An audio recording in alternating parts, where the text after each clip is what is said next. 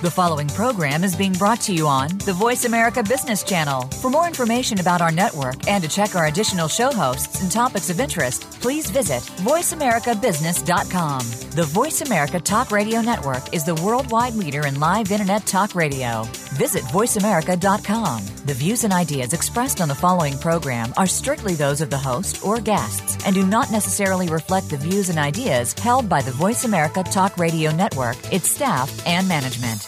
Let's Get Radical is brought to you by Avalara, sales tax automation for businesses of all sizes. Visit us on the web at avalara.com. That's A V A L A R A.com.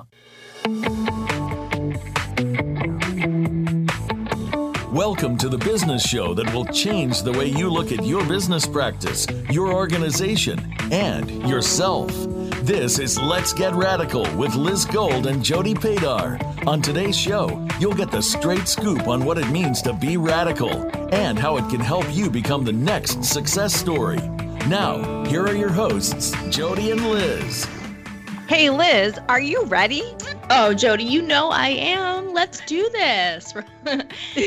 For sure. Yeah. And we're talking about, um, I think, a person who usually gets a bad rap in business, and those are attorneys. Can you believe that we're talking about attorneys today? Oh wow! I you know I actually have a lot of attorneys in my family, so I you know I I, I know that they're good people, but they do they do get bad raps. Um, but uh, yeah, I mean we're gonna learn all about attorneys and and actually how this particular attorney helps accountants. So it's pretty exciting, huh? Well, I think it is, and I think it's also to think about it from the perspective of even though like everyone likes to to diss attorneys and and they but they really do serve their purpose and they do have um, an place in your business. And if you don't have one, um, that's when there's a problem, right? It's like it's it's like when there's a problem, that's when you need the attorney, but you needed the that attorney um, you know, a year before, right? And so mm-hmm. I think a lot of times we don't think about that. And it's not until after the fact that all of a sudden we're like, oh, we should have done that differently. So, right. uh, so right. it's so important to have someone who um, is familiar with the law as part of your or as part of an extension of your team. Um, but today we have an accountant focused attorney. So um, he actually likes CPAs. And uh, our guest today is Peter Fontaine, and he is the founder and managing partner of Newgate Law. And they provide legal and risk management services exclusively to the accounting industry. Um, and he served as chief, chief legal counsel for accounting firms for nearly two decades. Wow. He, yeah. And before Newgate, he was part, uh, well, he was part of RSM, which is McGladrey. So he was general counsel there. And even before that, he was part of of Arthur Andersen before it fell. So, um, so yeah, so Peter has quite the extensive accounting industry experience, and he's been dealing too with all these mergers and acquisitions, and also like the changing way that CPAs are starting to work differently in their practice structures. So, um, I think he's going to be an awesome guest. So, without any further ado, Peter, thanks for being here. Thanks for having me, Jody and Liz. I appreciate the time. Awesome. And So yeah, you know, it, it, you can't think of two more exciting professions than accounting and law, right? Uh, it's, uh, it excites me too sometimes. well, I, I have to ask you, how did you get into accounting? Because I mean, obviously, your practice you, you solely work with accountants, and we're, we're going to talk about that. But what I'm really fascinated about is that you spent two decades working in accounting firms as as their your their legal counsel. And so, how did that happen? How did you end up down that road? Well, probably totally by accident. Uh, before Yeah. I started working at Andersen in uh, well, 20 some years ago, uh, I was the general counsel of a professional services division of a very large computer manufacturer, Digital Equipment Corporation, now out of business. Uh, probably don't want to work wherever I work because a lot of them are out of business. Uh, but in any event, they Andersen was looking, and I did a lot of work in most of the systems integration area, uh, but also change management and program management. And Andersen was looking for a senior level lawyer that had some experience uh, not only in systems integration but just in the professional services industry. And they uh, made me an offer I couldn't refuse to leave beautiful New England and come to wonderful Chicago, Illinois. Uh, mm. And I liked it, and I kind of stuck with it for after. So you mentioned Jody after Andersen uh, collapsed, uh, and I was a partner there, and that was a really nice experience economically. Uh, after that, I went over to uh, be general counsel of McGladrey. They were looking for a, a lawyer, and uh, I joined them and was there for quite a few years. And then I decided I wanted to do something different, uh, so I started Newgate, which mm-hmm.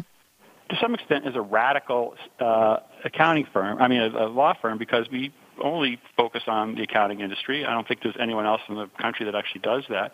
And our model was as Newgate suggests, you know, to be different than your typical law firm. Uh, not only just to, not only to be lawyers uh, specific to the accounting industry, but also to practice in a, a different way, uh, a very practical, affordable, uh, with deep experience. Not only being lawyers to accounting firms, but also actually being partners inside of accounting firms and knowing the good, the bad, and the ugly uh, that, that exists there. Speaking of the good, bad, and the ugly, I what what kind of issues did you see while you were still inside accounting firms as a legal counsel? Because I definitely want to get to your business and we're going to talk about that. But I'm just like, sure. I'm fascinated because you're here, you are a legal counsel, you're a lawyer within an accounting firm. What are you seeing? What are they dealing with? What are they coming to you? Just for people who may not know. Yeah, I would say uh, you know, we did a lot of the usual stuff, you know, the M&A work uh, and the mm-hmm. litigation work. But I would say, too, you know, what we saw uh, mostly was the, was the economic pieces of it. You know, how to control expenses, how to increase partner compensation, um, and how to deal with uh, you know, problem situations, and oftentimes those problem situations were uh, could be at the business unit level. So, for example, if you have an office in some place in North Dakota that has very, very low margins, uh, do you want to keep that business? And if you don't want to keep that business, how do you get rid of it? Or, uh, and in addition, it's a personnel kind of problems. You've got partners who may not be making the grade, and how do you deal with those situations? So uh, it sort of ran, you know, sort of ran the gamut, but a, a lot of it again was uh, just with the business issues of making decisions about investments and how to improve margins and cut uh, control expenses as well as grow, growing revenue. And and so when did you start Newgate? I started Newgate about four years ago in September. Mm-hmm. Oh, okay. And you knew that you wanted to focus right especially specifically on accountants because that was your experience and you wanted to open your own practice yes exactly you know and I, I people always ask me so why did you do it uh, and my answer sometimes is because i want to be highly intelligent and lazy uh, uh, you know, I spent spent in uh, sort of tongue in cheek, of course, uh, as opposed to dumb and hardworking. Uh, so uh, you know, I, I knew a lot about it, and I obviously about, knew a lot about the accounting industry. And what I saw was even with the law firms that I dealt with when I was in house, you know, a lot of them, for the vast majority of them, had very little experience when it came to um, accounting, the accounting industry, and clearly none of them had ever worked inside of the accounting industry. And I saw this as a huge opportunity, from a, also from, from a business perspective, but also to you know to c- contribute something I think is valuable to the accounting profession, which uh, I know it's going to sound weird, but I've come to know and love. And uh, you, people, you fit right in. You like the squirrely bunch. uh, people often ask me, uh, if I'm a CPA, and I and I say no. Uh, as I said before, one boring profession is enough.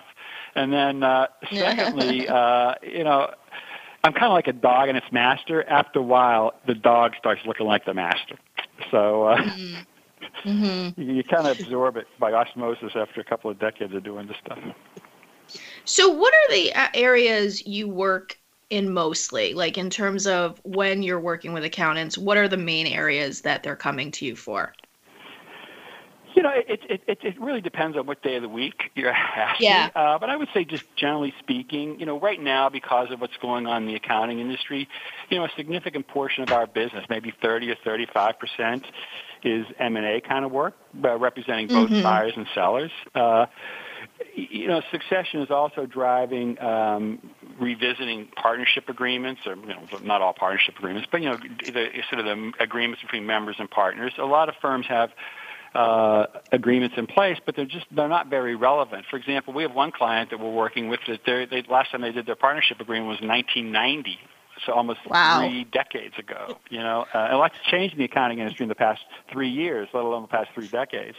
Um, yeah. You know, we do a fair fair amount of partner and employee matters, and I alluded to it a little bit before. I mean, sometimes things just don't work out, and you need to help uh, exit partners or individuals. Um, so we do a fair amount of that. Um, a, a good amount of risk, I'd say just sort of general risk management, which can be a lot of different things. I mean, we, we work on help clients with policies, conflicts of interest. I mean, some independence. I mean, you'd be surprised how many firms don't really have good independence pro, uh, policies. A fair amount of regulatory uh, stuff as well. I mean, we deal with the state boards of accountancy, and then one of my partners is very specialized in the area of investment advisors, uh, registered mm-hmm. investment advisors, and CPA firms and how they come together and how those two regulatory schemes, you know, uh, are integrated. Uh, and a lot of, you know, a lot of um, CPA firms are getting in the wealth management investment advisor space, and what we find is that they don't fully understand how the uh, investment advisor regulations and the CPA uh, accountancy regulations uh, sort of are knitted together. Mm. And then there's mm-hmm. probably you know a bunch of stuff. You know, you get to sort of random stuff. That, you know, random yeah. stuff. You know, and I say too is, you know, one of the things that we do a lot, um, and me in particular, is you know, clients come to us because what they really want is an objective perspective with with mm-hmm. someone who's got some experience. Uh, and, you know, it's an overused phrase, but it's kind of appropriate. You know, it's a trusted advisor because they really can't, oftentimes can't talk to anybody else about it, about the, what's on their mind, because a lot of times it's about somebody else, right? It's, you know, they've got a par- problem partner or they're thinking about selling their business and they just don't really can't talk to anybody inside. So we, you know, often act as an objective sounding board for managing partners at firms who just don't have any place else to turn and they want some industry expertise and experience. So, quick question before we go to break. I mean, how many of your clients would you say are actually doing things proactively compared to, oh my God, I'm in trouble, I need to talk to a lawyer? Um, I would say, you know, uh, unfortunately, a lot of it of the work we do is reactive. Yeah. So probably, you know, 85% is reactive and 15% is, you know, kind of proactive. Uh, most of the proactive stuff is in, I would really say, is in the M&A space and obviously the partnership agreement space. Yeah. But I think both of them are driven by some sort of uh, precipitating event on the horizon that drives them to us. Yeah, that's interesting. I, I was just gonna say, do you need like a poker face when when a, people come into you and say we don't have a partner agreement or we haven't updated it since 1996? Like, are, you know, do you have to just be like non-judgmental and sort of you know address the issue at hand? But it, how hard is that to do? You know, I, I think that if you haven't gathered by now, I'm a pretty light person. uh, so, uh, yeah, so, you know, if someone comes in, I haven't done. Uh, you know, their partnership in 30 years, uh, you know, my response is going to be, well, it's about time, don't you think? You might want to just update this. I'm just saying, you know. yeah, that's good. That's good. None of the founding part, they're all the founding partners are all gone and they're dead or something, right? Yeah. So yeah. I'm pretty light with with clients, and that's you know, I, I, you know, when I started this business, I wanted to be the anti-lawyer. You know, I wanted yeah. to be unlike all the lawyers I knew. Yeah. Um, so we're going to take a quick break, and when we come back, we're going to oh, continue sure, talking to Peter Fontaine all about his uh, law practice, Newgate Law. So stay tuned.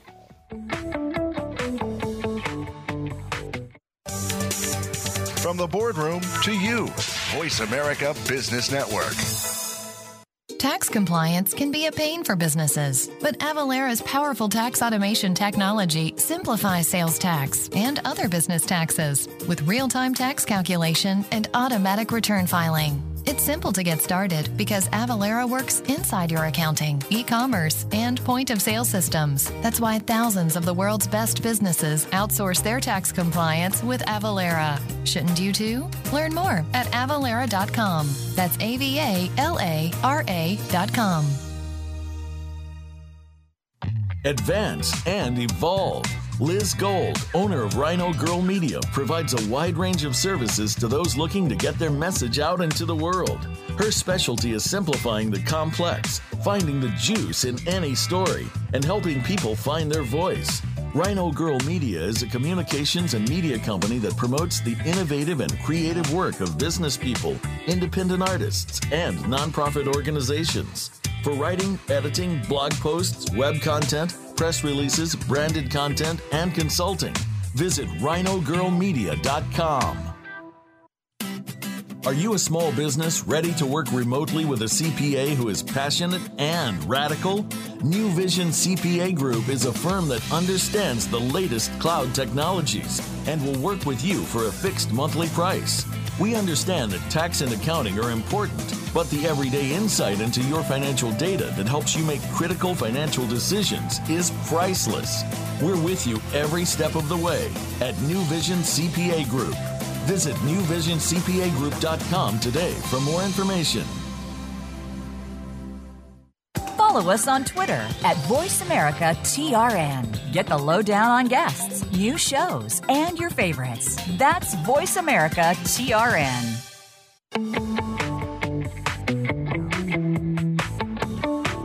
You are listening to Let's Get Radical with Jody Padar and Liz Gold. To reach the show today, please call 1 866 472 5790. Again, that's 1 866 472 5790. You may also send an email to Jody and Liz at letsgetradical.org. Now, back to the show. Welcome back to Let's Get Radical. I'm Liz Gold and I'm here with Jody Padar. And our guest today is Peter Fontaine. He is the founder and managing partner of Newgate Law. And Newgate Law provides legal and risk management services exclusively to the accounting industry. So, Peter, you know, let's talk about your practice. You started it in uh, four years ago, and you know, mostly you had been working in house at accounting firms. Um, you know, what were the first things you did when you decided you wanted to start your own practice?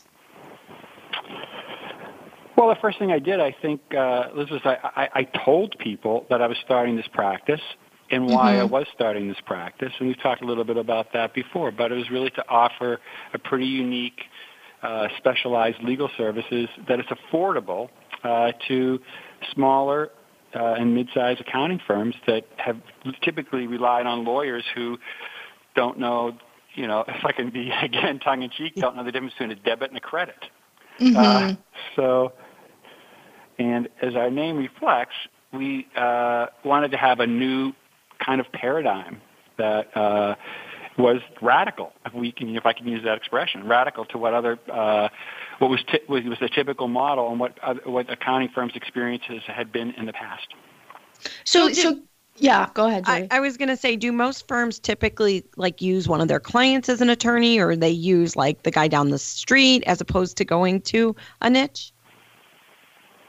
Uh, for sure. You know, I, I again, I, I say that they use their brother-in-law. Uh, uh-huh. they use someone who they know, uh, who might be the guy down the street or a client or what have you, and they have this relationship with them. Um, but they don't. They don't. These individuals, you know, have other uh, specialties and don't really know a whole lot about the accounting industry. And you see it reflected in some of the work that we see. Not that it's bad work. It's just that uh, you'll have provisions in agreements that, uh, particularly partnership agreements, that just don't work, or in acquisition agreements that you know came out of a form book or was used, you know, to sell, you know, a, a donut shop. And, and, so, how did you? I mean, who who did you decide you wanted on your team? Like you, you started, you decided to open up this radical practice. Who did you hire? Who was your first hire?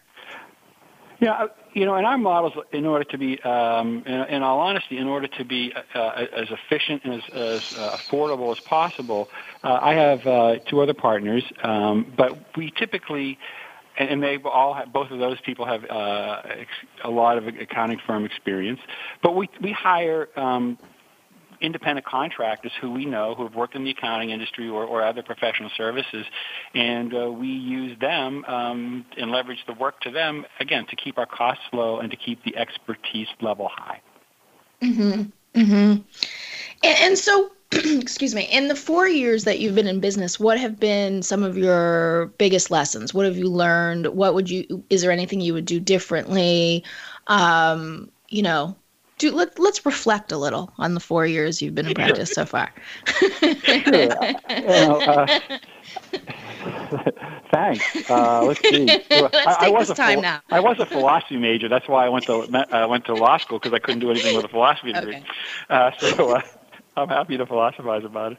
You know, I, I would say that. Um, a couple of things. One is, you know, I, I built this practice, you know, uh, in a way I think that most people build practices, and that's to reach out to uh, individuals that I either knew in the accounting industry or uh, either personally or knew by reputation. So we have uh, excellent relationships with a lot of consultants in the industry, in, including Jody, uh, i- who refer business to us because oftentimes they're confronted with the, the same problem that their clients are. I mean, who can I uh, recommend or how can I make sure that whatever I'm doing for my clients, whether it be helping them with a compensation plan or uh, a retirement plan or governance plan, who can I rely on that can actually bring some expertise? So, uh, you know, we have a very symbiotic relationship with a, you know, a number of consultants in the industry, and I'm sure, you know, the names are all very familiar uh, with you, uh, to you. Um, mhm So, I would, if I were to do things differently, I would do that, but I would, I would do it uh, a lot more forcefully uh, than I maybe have, and I probably would just make uh, my profile a little larger than it is. But you know, I, when I started this business and it has its ups and downs, uh, a very good friend of mine says, you know, you're not going to know whether this business has been successful uh, until you've been at it for five years. Which I kind of said, oh my goodness, can I wait five years? I want it to be successful in five months. Right. Uh, but we're coming up on five years. Got another year to go, and uh, the growth curve looks really, really. The slope is is pretty high. Uh, so we're moving up in revenue pretty quickly. Uh, so are your are so your relationships with clients mostly um, you know one-offs or like you know they hire you to do a contract or they hire you to like you know work on an M&A situation or are they sort of long term or do you have like a mix? I would say it's a mix. You know, so we Yeah. get because we do a lot of work in the M and A space. We have a lot of sellers and we have a lot of buyers. The buyers tend to be longer term clients. The sellers, not so much. Right? Once their business is sold, uh, they don't necessarily they don't call us very often. But sometimes they do. Uh, you know, for example, as I said before, we have a um, a really a niche niche in the investment advisor CPA world. So we have some clients who actually go into firms uh, because they are doing some investment advisor work and they and they get acquired because the acquiring the, the buyer wants that expertise. So we'll help the actually help end up helping the buyer uh, with starting up, for example, an investment advisor practice.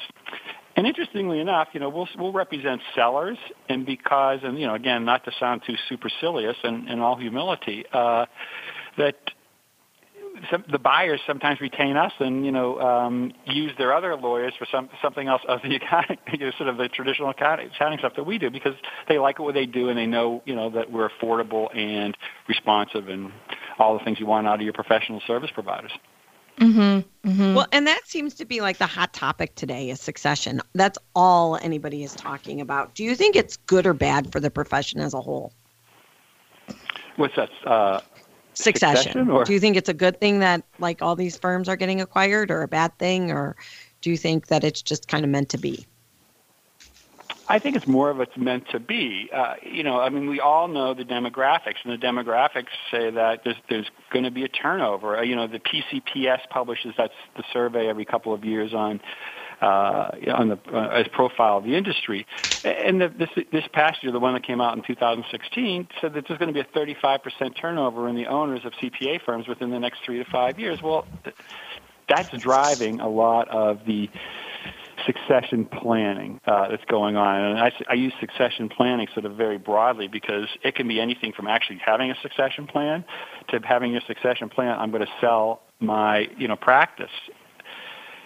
I mean, interestingly enough, the smaller firms, uh, you know, the firms say less than a million dollars, uh, their succession plan is to uh, close the door someday and go play golf.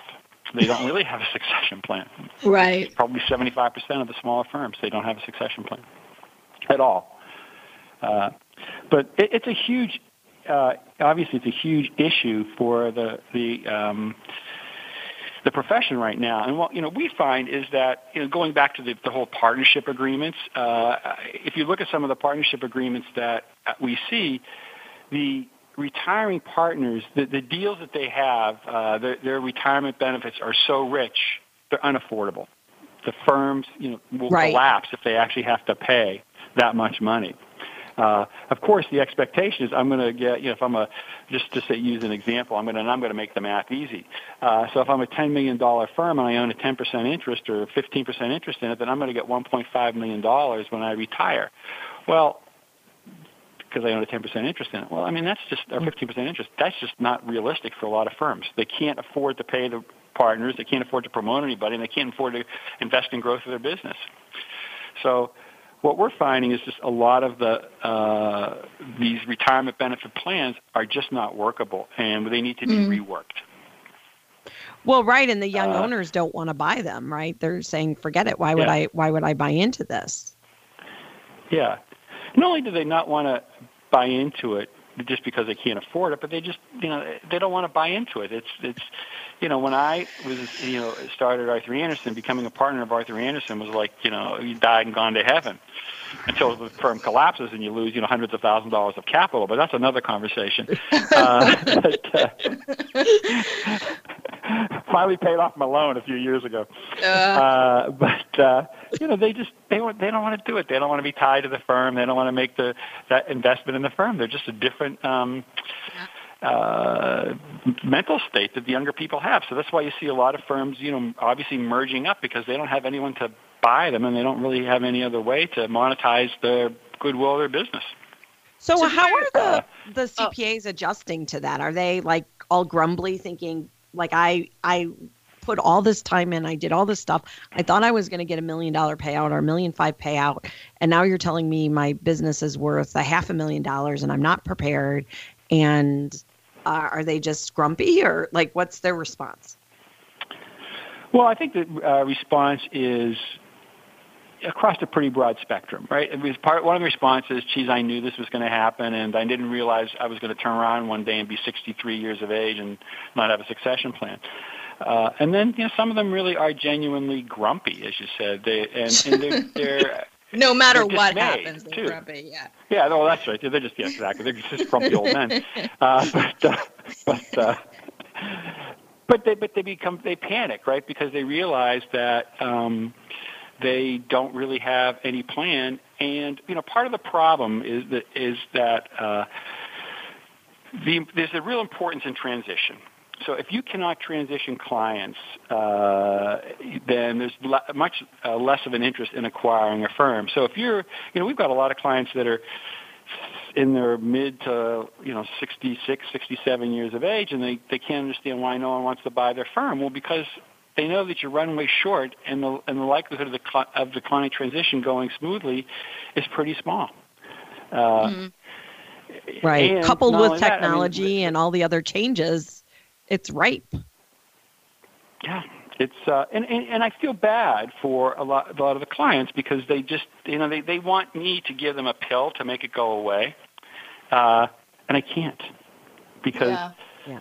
there is no pill for a firm that's got you know a 72 year old partner and a 68 year old partner. Right? There's just no pill for that. Wow. Yeah. So, on- on that note, we're going to go to break. But when we come back, we're going to talk all about alternative practice structures. So, stay tuned.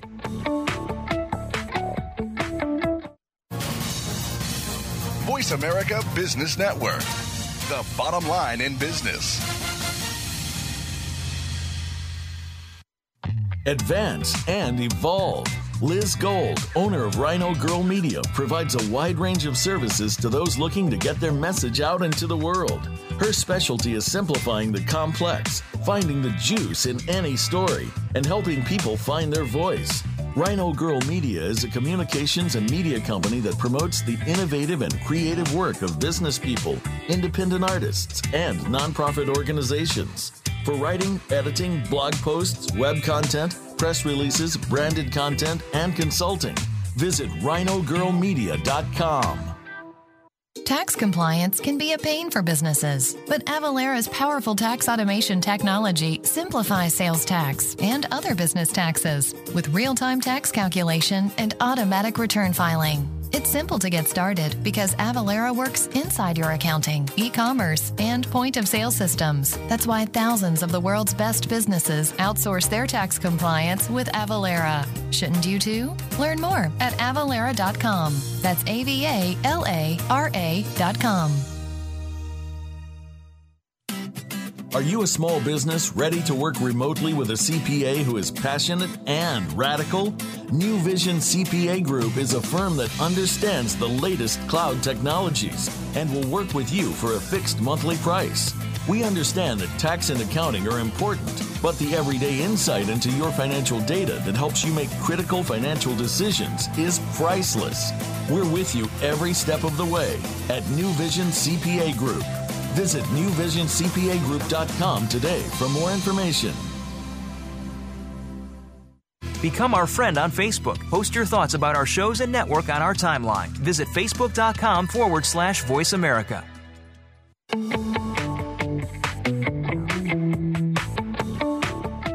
Listening to Let's Get Radical with Jody Padar and Liz Gold. To reach the show today, please call 1 866 472 5790. Again, that's 1 866 472 5790. You may also send an email to Jody and Liz at letsgetradical.org. Now, back to the show.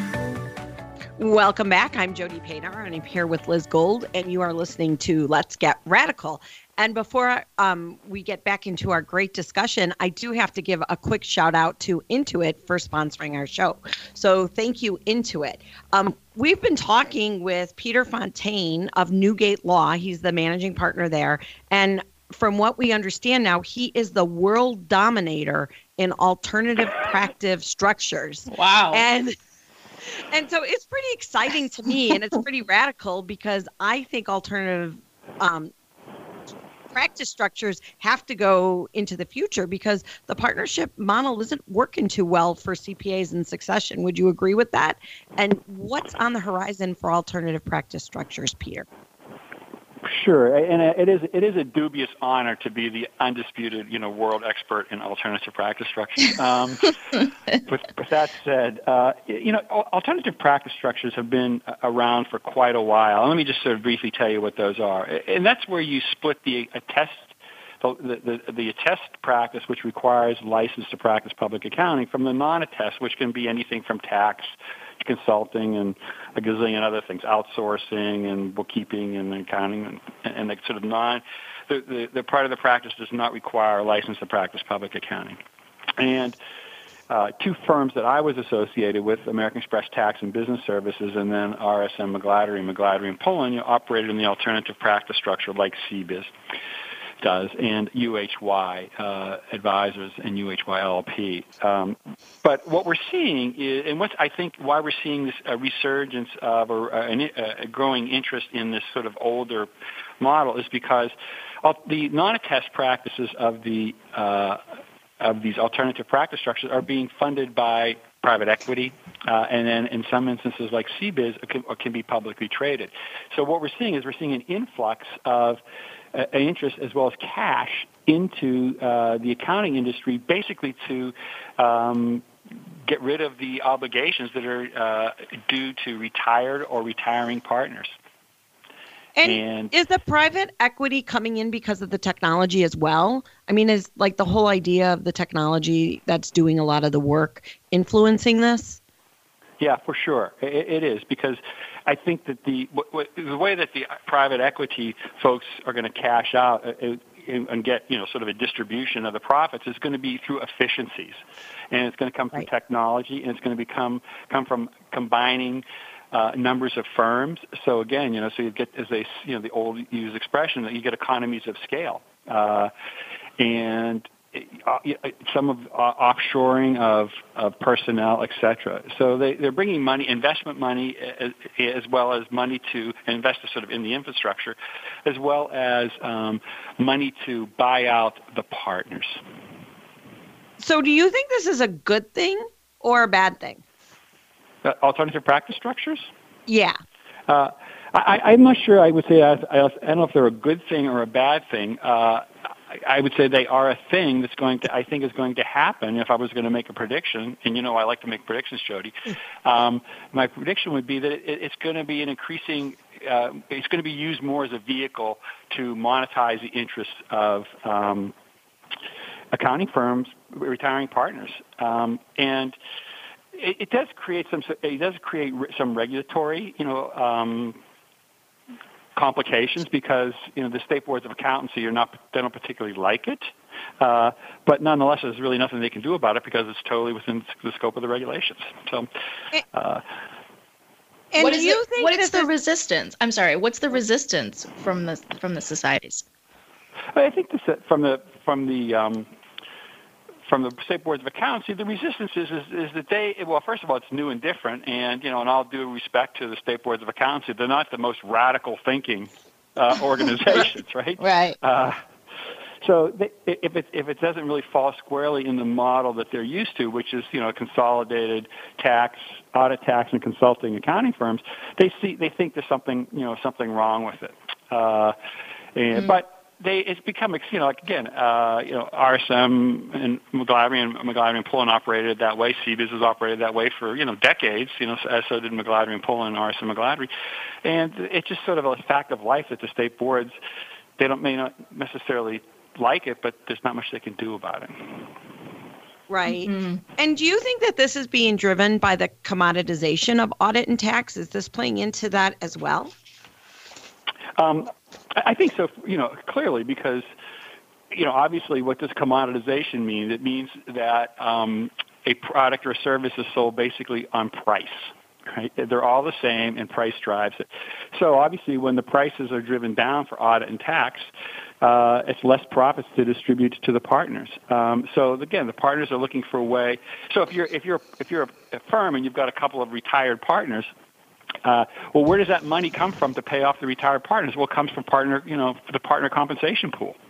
That's less money right. to distribute to um, the, the the active partners. So if you got less money dropping to the bottom line, you've got these retirement obligations. You got less money dropping to the bottom line because you've got the you know commoditization of taxes and audit. Um, less money's dropping to the bottom line. That means we got to find some money someplace else.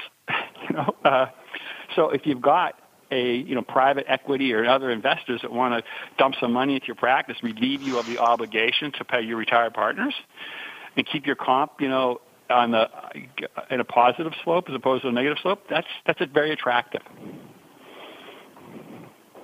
Right. So, and, and, and I guess. To, to maintain your autonomy too, right? So that's the other thing that uh, interests uh, accounting firms is that for the most part, if you get absorbed, if you get bought you lose your your autonomy you you lose your culture you lose your you know you lose things right? So if you have someone that comes in and wants to pay you money and lets you continue kind of doing what you're doing it's not a bad thing. So do you see kind of all the like the the landscape changing in that it's going to be lots of really big firms and then like really small firms and like everyone in the middle is going to kind of go away um, I, I think that I think the bigger firms want to get bigger, right? And I think that you know you often have to ask the question: Is bigger better?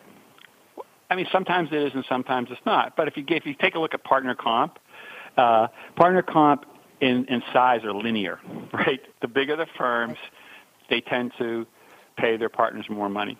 But also, I think a lot of a lot of firms are. Um, vying for a position right in the top 20 accounting firms in the country because size tends to and brand tends to attract not only clients but it also attracts employees and as we know the industry is starved for talent so if you're a larger firm and you have a very strong, well-recognized brand, people would rather work for Deloitte than they would, I think, for the most part. I mean, not everybody, obviously, but uh, it can be more attractive than working for, you know, a, a two and a half million dollar firm in Mount Prospect, Illinois.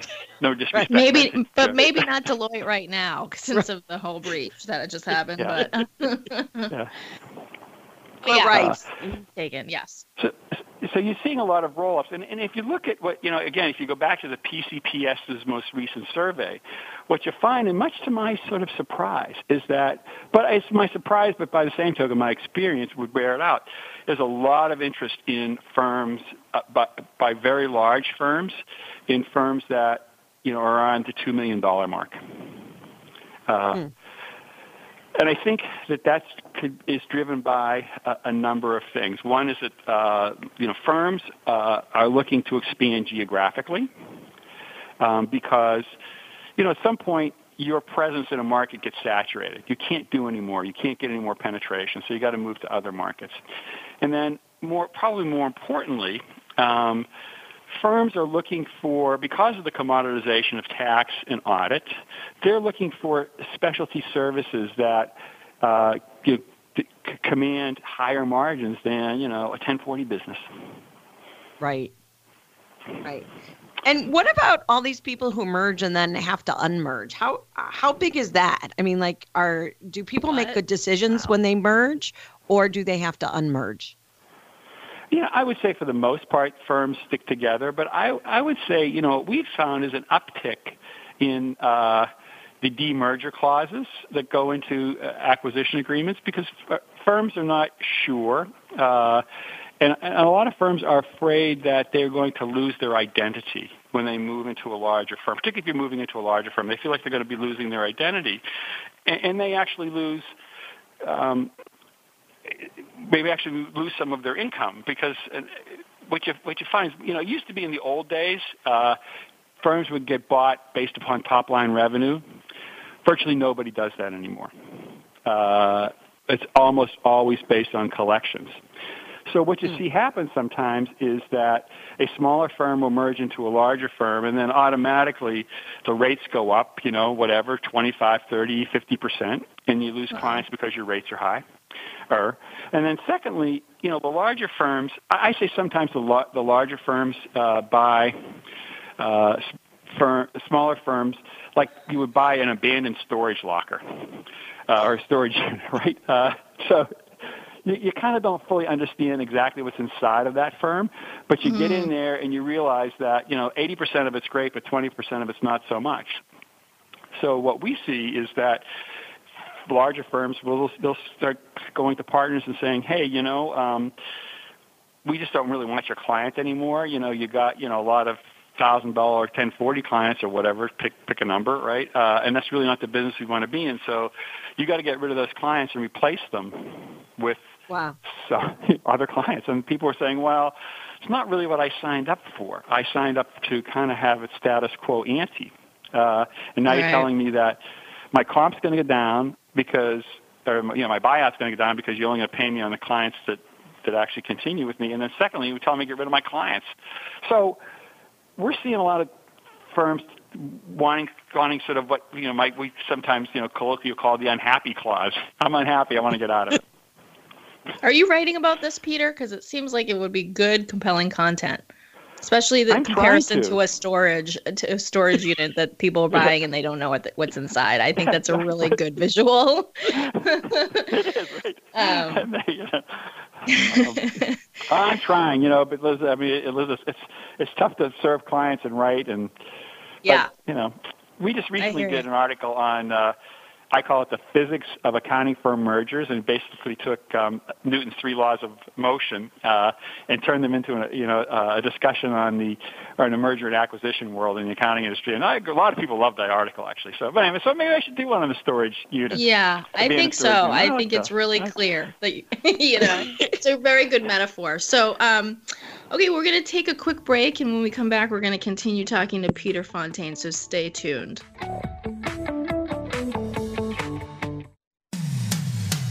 It comes to business, you'll find the experts here. Voice America Business Network. Are you a small business ready to work remotely with a CPA who is passionate and radical?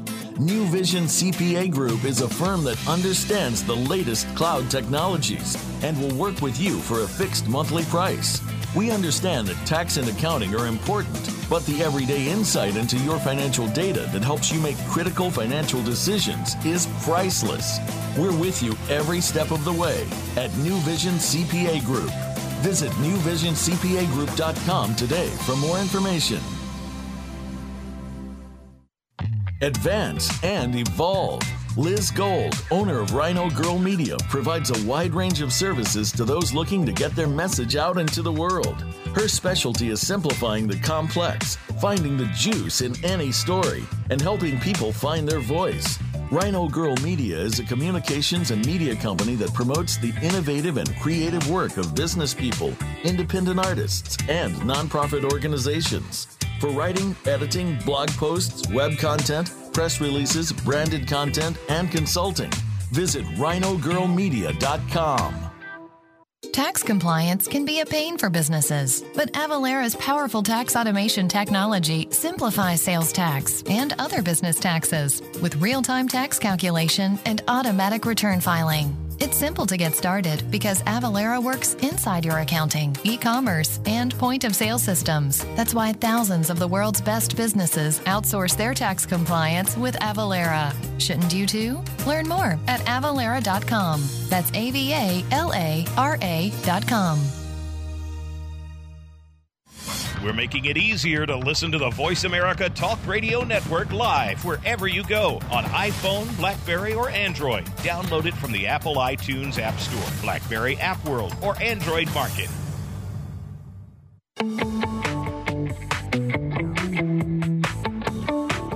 You are listening to Let's Get Radical with Jody Padar and Liz Gold. To reach the show today, please call 1 866 472 5790. Again, that's 1 866 472 5790. You may also send an email to Jody and Liz at letsgetradical.org. Now, back to the show.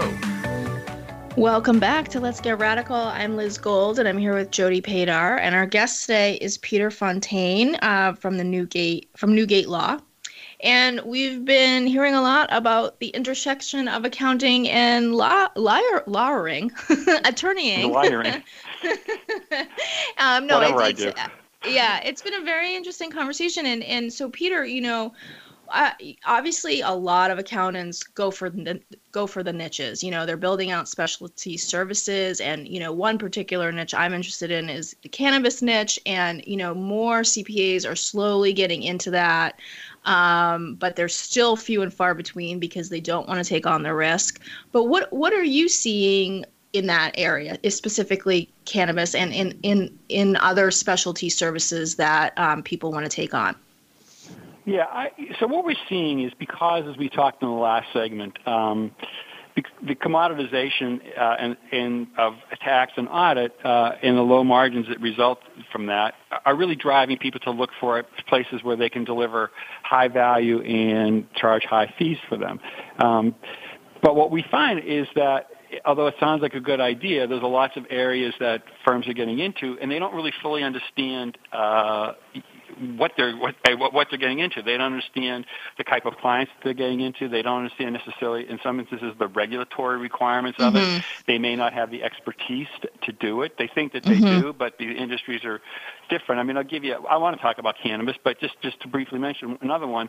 Um, health, the healthcare services industry, you know, that's overlaid with what they call HIPAA, which has a lot of regulations which are, uh, relate to the privacy of healthcare information, uh, and being in the regulatory scheme there is very, very complicated, and people, firms go into it, you know, with not, uh, really not with their wide, eyes wide open, and what what the the compliance requirements are and the costs associated with it. Um, you know, the cannabis industry, as you said, uh, Liz, is just you know uh, is sort of expanding very, very rapidly, but it's kind of an interesting regulatory problem or a legal problem because, as we all know, marijuana, for better or for worse, is a controlled substance under the federal law. So you can't you can't make it, you can't sell it, you can't distribute it. Uh, but state laws obviously um, have a different point of view on it. Maybe some would call it an enlightened point of view, but any event. Uh, so we have the intersection of the federal and the state laws, uh, and it's it's largely a cash business. Um, So that makes it, you can't get bank accounts, or you, it, that's changing, but you can't get bank accounts. So the whole problem of running these businesses like a cash business, and how you make your required payments to the Internal Revenue Service, uh, your quarterlies as well as your and your withholdings uh, to both on the federal and state level when you have a cash business is you know kind of an interesting problem. Uh, there's tax issues that people don't fully understand, and the government doesn't fully understand them with respect to what's deductible uh, and what's not deductible well, in and the cannabis industry. And nothing's been litigated before, right? So lawyers always go back to old case law, and if there's no cases yeah. on it, then it's right. really expensive to have a lawyer try and litigate something. Correct? Yeah, it is. It is difficult, and you never know how the Internal Revenue Service is going to view something. I mean, there have been some uh, memorandums by legal counsel inside of the IRS that have taken various positions. For example, the, the IRS is not going to prosecute anybody uh, who is involved in the cannabis industry, but what they will do is, unless you take the proper deductions, uh, they will you know, there will be penalties and interest, right? And they may disallow certain expenses. Uh, I mean, just to kind of give you an example, so you cannot deduct an expense. You can uh, uh, deduct the cost of goods sold for cannabis, so you know what it costs to actually make the stuff, but mm-hmm. you can't deduct your rent, you can't deduct your right. telephone, your internet expenses, and all that other kind of stuff, right? Uh, so what normal businesses can take as a deduction, the cannabis industry cannot, right? And then you have the whole uh, you know, and I'll do deference to the people that are in the cannabis industry. It was a controlled substance, and a lot of the clients that you may get may have shall we say, che- a checkered past, right? Uh, they used to be mm-hmm. part of an illegal drug industry, right? So you got to be very careful about who your clients are uh, and whether you know they are going to be the kind of clients that you want. So it's just uh, cannabis is an excellent example of something that's coming, you know, uh, coming on pretty strong, but it, it's just fraught with all sorts of legal uh, and risk management issues that a lot of firms don't completely understand. And we get quite this question all the time. Right. So hashtag you really have to know what you're doing. I mean, you can't you just go into it and like yeah. wing it. Right, because yeah, you're. Exactly. I mean, your your license is at risk too. You know. Yeah, so, exactly. Um, yeah. Only so that. We, so, for, I mean, for example, you know, most uh, insurance policy, professional liability policies exclude, uh-huh. you know, illegal activity. Well, if you are, you know, conspiring you know, and that was what the argument would be. You're conspiring with in an illegal tra- an illegal drug industry on the federal level, then and you file a tax return that needs to be amended and fixed and pay penalties and interest on it, you may not get any, you may not get any coverage and get a professional liability associated with it. It may not be covered by your policy. Right. Right, right, right. So you got to know your stuff. So Peter, this has been amazing. Thank you so much for being on our show. We have to. We're running out of time here. We could talk sure, forever. It seems for like. hours. Um, I know. Learning so much. Well, invite me here. back. um, but yes, thank you so much. How can people get in touch with you and find your firm? Well, the, the best way probably is email, and that's okay. pfontaine at newgatelaw.com. Okay, awesome. And, um, you know, thank you for listening to Let's Get Radical. We're on iTunes and Stitcher. You can follow us um, on Facebook, and we have a couple more shows coming up. And, Jody, what else do we need to announce? Just leave us some love. So we love reviews. So leave us some love on uh, on iTunes. Yeah, and you can also send us an email at Jody and Liz at let'sgetradical.org. And we have a ton, I mean, I'm saying a ton of archives of really amazing business owners who are out there doing it um, in all sorts of industries, you know, and as I like to say, the people who love them. So um, check it out. And um, yeah, it's been a pleasure. Peter, thank you so much for being on the show My today. Pleasure. And um, we will talk to you soon. All righty. Thanks. So much for tuning in to Let's Get Radical. Please join Liz Gold and Jody Padar again next Tuesday morning at 8 a.m. Pacific Time, 11 a.m. Eastern Time on the Voice America Business Channel. This week, it's time for you to get radical.